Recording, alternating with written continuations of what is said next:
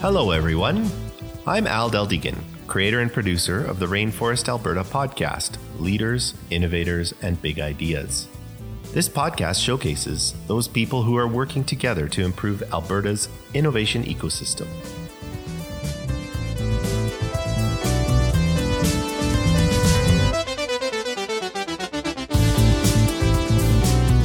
This episode is hosted by Alan Marston.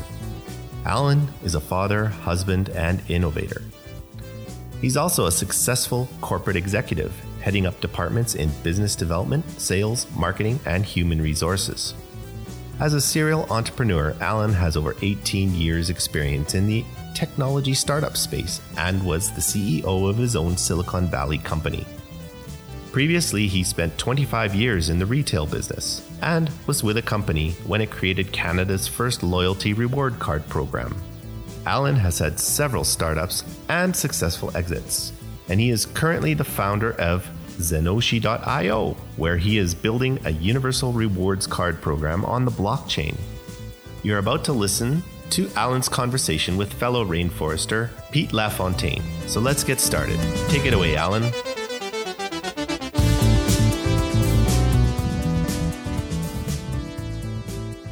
Okay, I'm Alan Marston. I'm here with the Rainforest Podcast, and I'm going to be talking with Peter LaFontaine. He likes to be called Pete, so we're going to say Pete. And so welcome today, Pete. How are you doing, Alan? Nice to be here. I'm doing fantastic. Thank you very much for being here, especially since it's a cold and miserable day out there today. But thank you for, and you cycle everywhere, don't you? I do. I'm on my fat bike, fully studded up, and I've been doing that for 2 years now. So that's my mental health plan, which we'll end up talking about today. Right on, right on. Good, good. So I wanted to talk about, let's get started with, what have you done? What's your journey been like? Where did you start? You know, because there's a lot of entrepreneurs listening to this. And we're going to talk about Rainforest in a minute as well. So what brought you to that point where, you know, you ended up, being one of the early guys in Rainforest as well? Luck. We all need a little bit of that. We all need a little luck. So it started pretty in poverty, really simple background, father and mother that were in the machine industry back in Ontario. And, I went to business administration, did some part-time work, and ended up working at a place called the Ontario Trappers Association, which was in the fur industry. And I landed a job with the Hudson Bay company, and I was moved to this province in 1977 as a fur buyer with the Hudson Bay company. So that was the beginning of my journey as a young man, and I had a great time learning this province top to bottom, buying furs, basically skins, beaver, mink, marten, lynx, otters, wolves, and all of that. I carried around cash in my truck, whiskey in the back seat, and I was just doing the traditional fur buying thing. Then I got interested in computers, early computers. I was just monkeying around with little Timex Sinclairs and TSR 80s and, kind of doing that stuff. And so that was mid-90s or so? Yeah, no, this is in the 80s. The 80s? No, wow. No, this is like back in the day. Yeah. So like the Apple II is still kind of early versions. So anyway, I monkeyed around with those things, and then I went to U of A and took similar Fortran and Cobol programming, and then navigated my way into Apple computers. And so I was with Apple computers for 9 years. So I had a great time there. That was with Steve Jobs and Wozniak and all of that crazy stuff with the early Lisa and Macintosh computer.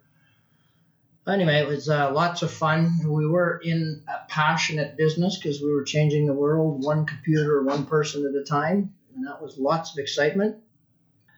And that's where I learned to kind of drive forward on innovation. So it was always about innovation and moving forward, and had a great time there, made salesman of the world with the company, which was pretty exciting, made some money, and then they decided, Scully joined the company, and they decided they were going to shut down the business unit. And asked me to go into education and move to Toronto. And I said no, so I kept my family together, and we stayed here because we loved this place. And I went to a place called System House, which is now HP. Right. Yeah, so we did a massive outsourcing deal with Amoco, and had good times there. And then I went as a partner with a company called Online Business Systems, and we were writing enterprise applications for the forestry industry, healthcare, and also for Wall Street. So that was lots of fun. And then I sold my position in that company, and I retired for a little while. I learned to do what I call slipper trading, which is momentum trading on the stock market. So I had this beautiful place that overlooked the mountains, and I was golfing and stock trading for a living. And one day I was having this crazy conversation with my dog and decided I needed to get back in the world. Yeah. So then I got together with some friends, and a technology guy came along and showed me this crazy idea about doing a jukebox.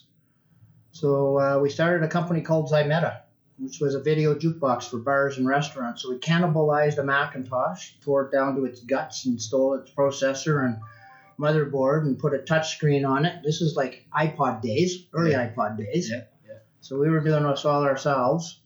And we got a bunch of music videos. We did some fancy encoding. Kind of roll forward, we raised over $4 million, and we built and designed a video jukebox for bars and restaurants. So it was all built with a back end in Linux. It was a touch screen that went into bars and restaurants. Learned a lot. That was really, an interesting lesson. We might come back to that one. So anyway, that ended up in 600 locations across Canada, and all of a sudden we owned a closed-circuit television network, which was pretty interesting. And boy, lots of learnings. I mean, trials and tribulations and changes and all that sort of stuff. So that was lots of fun. And then I ended up with Microsoft for a little while, but I'm an entrepreneur at spirit. Although I was working at Microsoft and, kind of navigating that organization, and I liked it. By the way, one thing about Microsoft they do is they have constant learning. They force learn people and are trained people, which is something that I'd like to bring into any new business that I do going forward. Today, how do they do that, Pete? How do they force learning? Before you continue your story. Yeah, they just basically say they have a learning management system, and they say if you're in this position within the company, this is what you got to know, and you've got to take this training. And so it's almost like an ongoing certification that you have to take the training, you have to pass. And you have to keep it together. So for somebody that wants to learn, it's like awesome. Right. Because it's like being paid to be at school. Okay. It's fantastic. So I ate it up. You get up nice and early in the morning at 4 o'clock and jump on your indoor bike and throw on a lesson and off you go, right? So it's great. Right. Okay, good. So Microsoft, and then what came after that? So after that, what I'm doing now, basically. Yeah, so I've been very focused in... I kind of got in what I call lazy philanthropy for a while, which is, you go to banquets and you write checks and you feel good about, thinking that you're helping things. And then I got more proactively involved because of a friend of mine, dear friend, Tom Fredericks. He's my mentor. And so he's got a little thing called ECL Choppers for Charity. And basically we donate a Harley Davidson and a Vespa, and we raffle off tickets for the children's hospice in town here. So it's a way for us to get in front of the public, and I've got what I call my fuddy-duddy buddies, and we go out there and sell tickets. So last year we wrote a check for $200,000 to the Children's Hospice. Lots of people don't even know there is one of those in town, but we continue to do that. And then I've been on this bent now to kind of help the charity world, or if you will, the need world.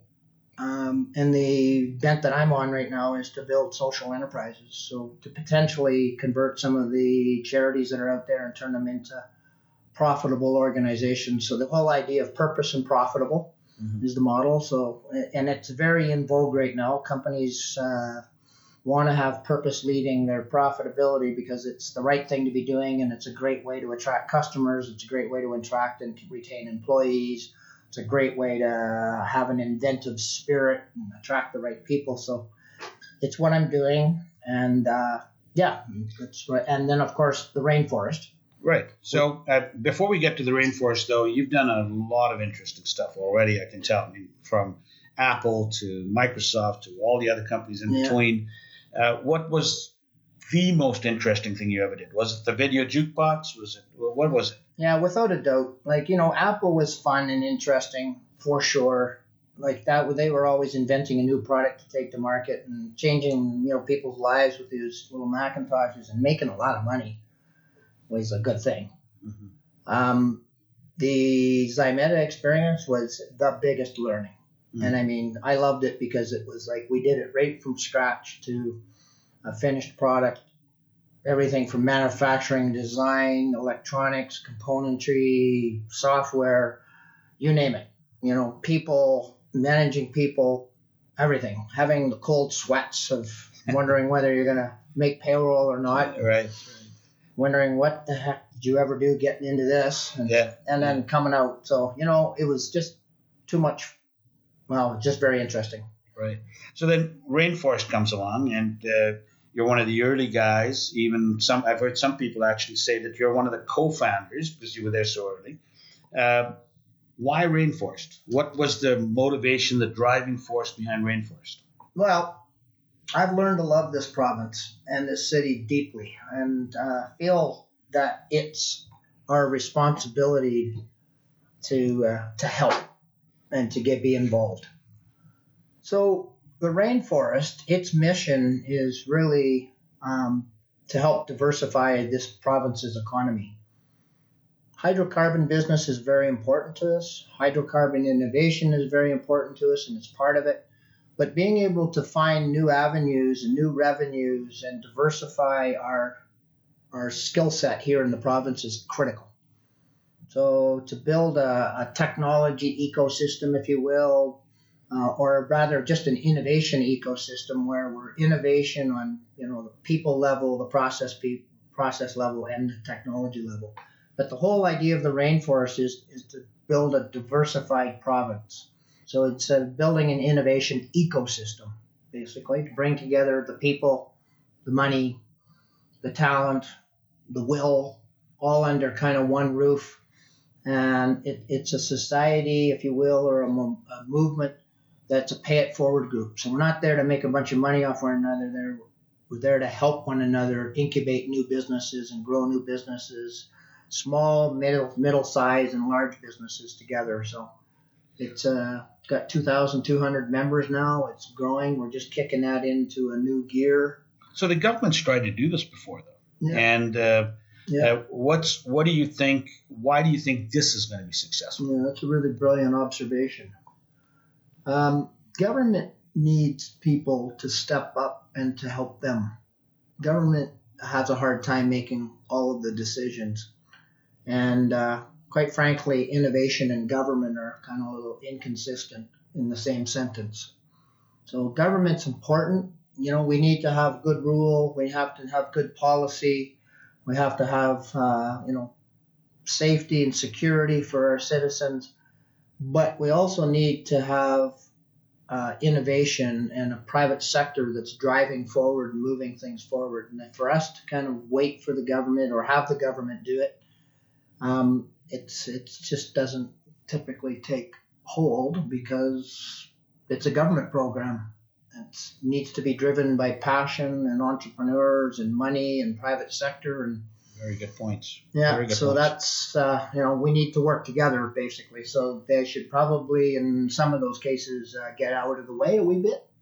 Right. And let it happen. So if you're a successful CEO, a successful CMO, a successful CTO, you're already in a company, why are those the kind of people should come to Rainforest? Why should they come to Rainforest? What's in it for them at Rainforest?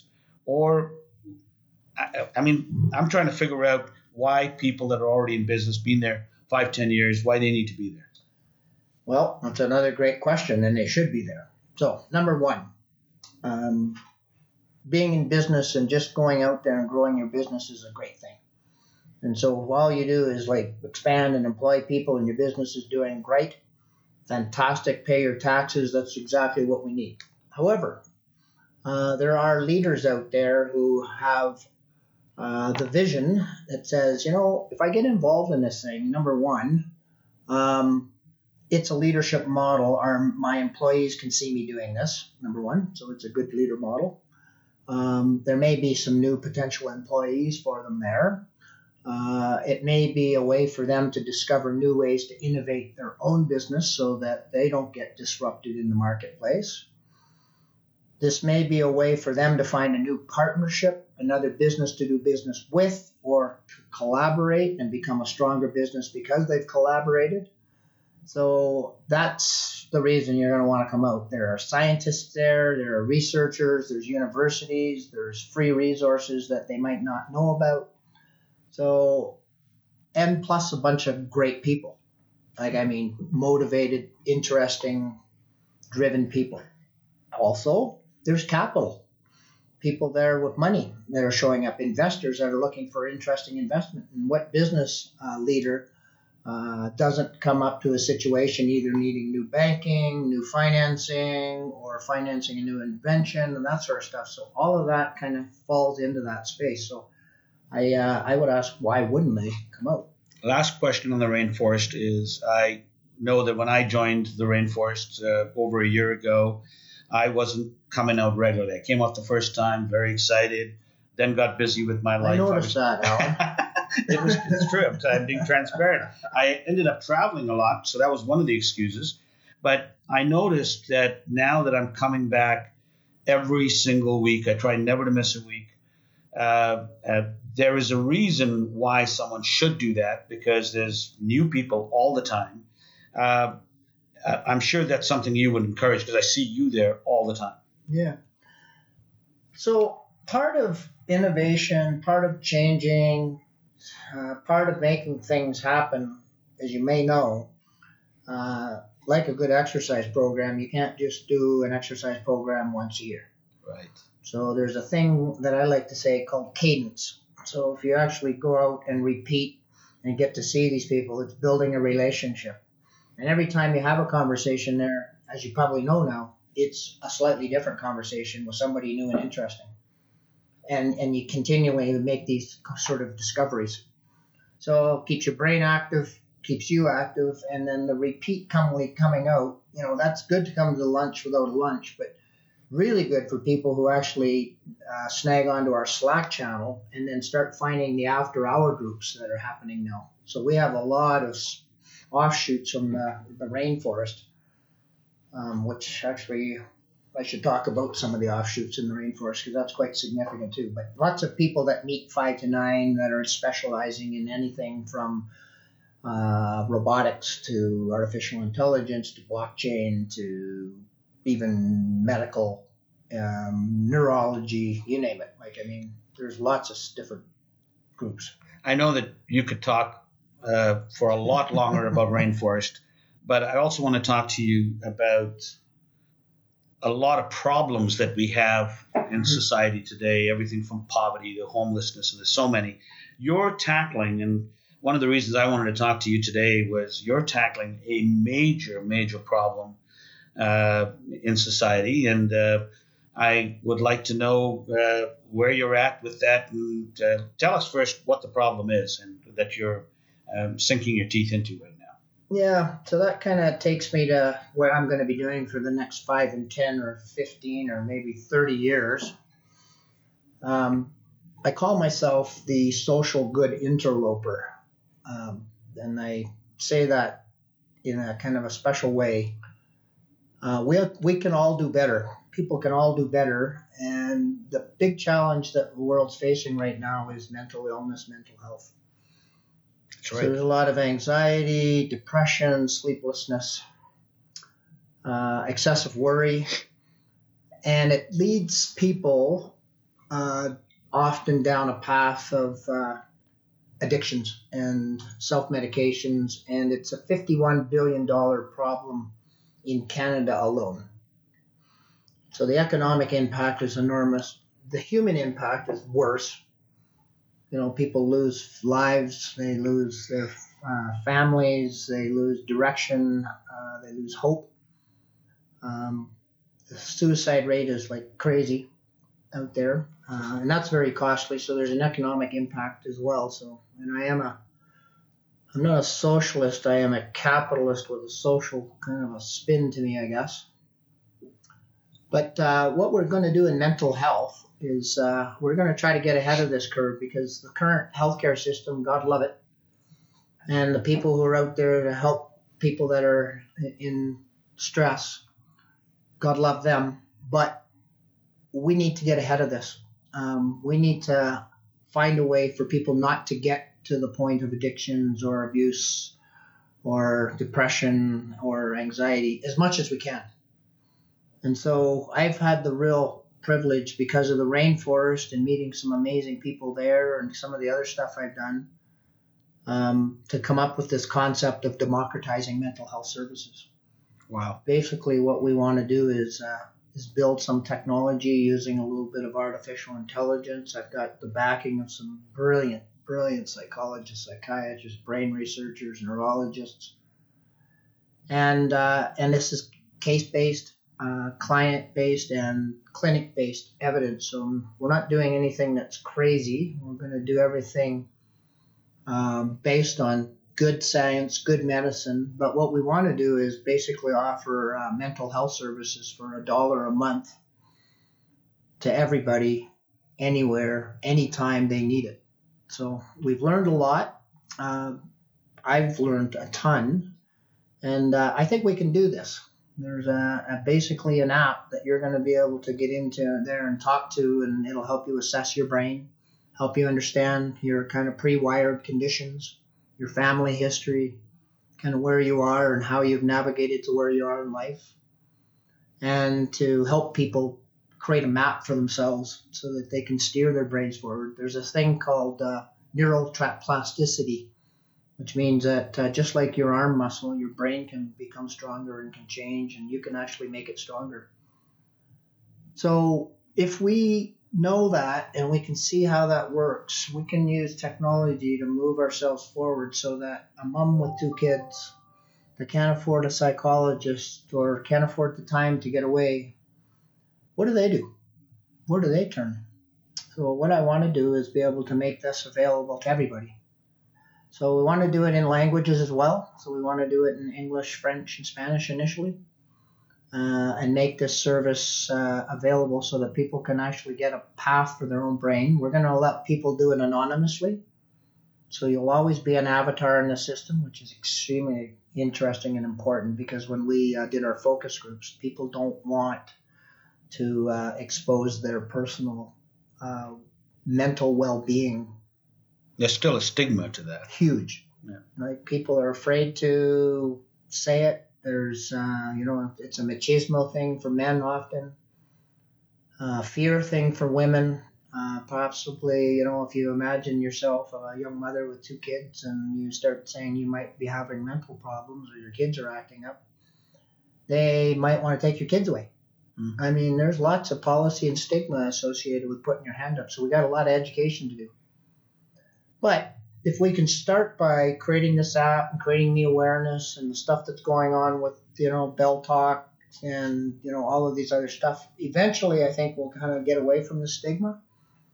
The vision I have for that is that if one day we can wake up and we wear a badge and it actually shows us what kind of brain we are, what the research shows us is that mental illness and OCD and ADHD and some of these other what we would call illnesses or dysfunctions, it's just a hyperactive brain. It's just a really good brain, quite frankly. Just chemical functions in the brain. Yeah, and if you can channel that brain properly and train that brain properly, it can do amazing things. Mm-hmm. Like, you see where there's using for doing cyber work, people with autism and that sort of stuff, because they've got special skills. Mm-hmm. But we all have special skills, and that hyperactive brain is just a brain. Everybody's got a little bit of all of these things in it. Just you've been pre-wired with it, and then it's you learn because of either your social economic background or the parenting or the various traumas that you might run into in your life. Those hyperactive brains are predisposed to actually going to the dark side. They have a hard time shutting off sometimes. They have a hard time sleeping, and therefore that's where the medication comes in, or the self-medication, or the addictions may come in. So it's quite revealing, the stuff we know now, and interesting. And if we can get people to get ahead of it so that they don't get to that darkness or get themselves into a situation where they're abusing themselves or others or falling into some of those traps. It's estimated right now that 82% of the marketplace do not have access or don't know how to get access to proper psychology or mental health programs. They're out there. People just have to know how to navigate to them. So I'm not trying to replace any of those. We just want to create a hub for people to go in there and understand themselves. That'll be the first part. And then understand all of the other pieces of healthcare. So, you know, understanding the importance of physical exercise and nutrition and sleep, understanding cognitive-based therapies, understanding emotional intelligence and empathy and all those things that we need to learn, understanding purpose, how to channel their own purpose, their special skills, and find their way, whether that be through their jobs or through charities or hobbies. Help them navigate to effective communities, because people need good community. Humans were never meant to be isolated and live by themselves or try to do everything by themselves. It's just genetic. So outside of navigating to those people, though, are they going to be able to actually talk with somebody on the app? We're going to have it so that if you do want to speak to somebody, we'll never out you. Like if you want to actually speak to somebody, there are people to talk to. Mm-hmm. And absolutely. But right now it's going to be an electronic interface and you're going to be talking to a bit of a bot for a while that'll help you through this. You've seen some of the new technologies for, you know, artificial intelligence, but it's going to get fairly sophisticated. But this isn't to suggest that you don't need to go and see an MD or a psychologist or a psychiatrist. Like, those are very important services. And I'm not suggesting that computers are going to replace that anytime soon at all. We just want a portal for people to become aware on how to help themselves that's effective. And then where are the available resources out there? And they are there. We just have to help them understand how to get it. So, Pete, with what you're building, are you building it as a for-profit, as a non-profit, as a what are you doing with it? Well, we're going to build it as a purpose-profitable business. Mm-hmm. To be out on the charity handout circuit's a tough road to hoe. It's hard to to build a scalable, resilient business or entity. But always be depending on government grants and or handout grants. It's a very tough model. And there's like, I don't know, something like 11,000 to 14,000 charities in Alberta alone. So to build some sort of sustainability and scalability into this, it needs to be able to drive a bit of money. So basically, like I said, we're going to do it for $1 a month. That's not a lot of money, obviously, but if you get 2% of Canadians doing this thing, that would generate about $700,000 a month. We can do some pretty good technology for $700,000 a month and hire a few people and do some marketing. And there's all kinds of other stuff we can do associated with this mental health app to drive revenues. So we're not trying to become rich on this, but, you know, we want to be paid so that we can pay for good marketing and good sales and to really take on this mental health challenge with some gusto. So... sounds like, as I said, and I've been very interested in this project ever since you started talking about it. What's the time frame for something like this? What are you looking for? What do you need? Yeah. People are listening to this right now, and they're wondering, how can I be a part of this? How can I help? Well, we're gathering a few funders, so if anybody's interested in participating on the funding front, we can have that conversation. I've been fortunate enough to find, but we're always looking for people that are passionately interested in this space that can bring skills, either technology, marketing, personal experience. You know, I mean, everything comes into play here, nutrition, neurology. Like, I'm working, and I'm going to do a shout out for Crystal Phillips here with the Branch Out Foundation. She's heading up an amazing organization that is focusing on non-pharmaceutical neurological research studies. Mm-hmm. So, yeah, we're looking for people to get involved in that as well. So you might want to join me on my biking team. We're going to bike to the top of Panorama Mountain down and loop the lake and back up the mountain. If anybody's interested in doing that next August, join my team. We're going to raise some money. Last year we were able to raise about $2 million doing that. Wow. anyway, so it's now is what we're doing, and I'm looking for people to cooperate. I'm also getting connected up with the Mental Health Association, the Mental Health and Addictions organizations, and some of the other current services that are in the space. But we are going to do it as a social enterprise so we can move as fast as we can on this so that we can take on the challenges that we're facing right now. Has the organization got a name?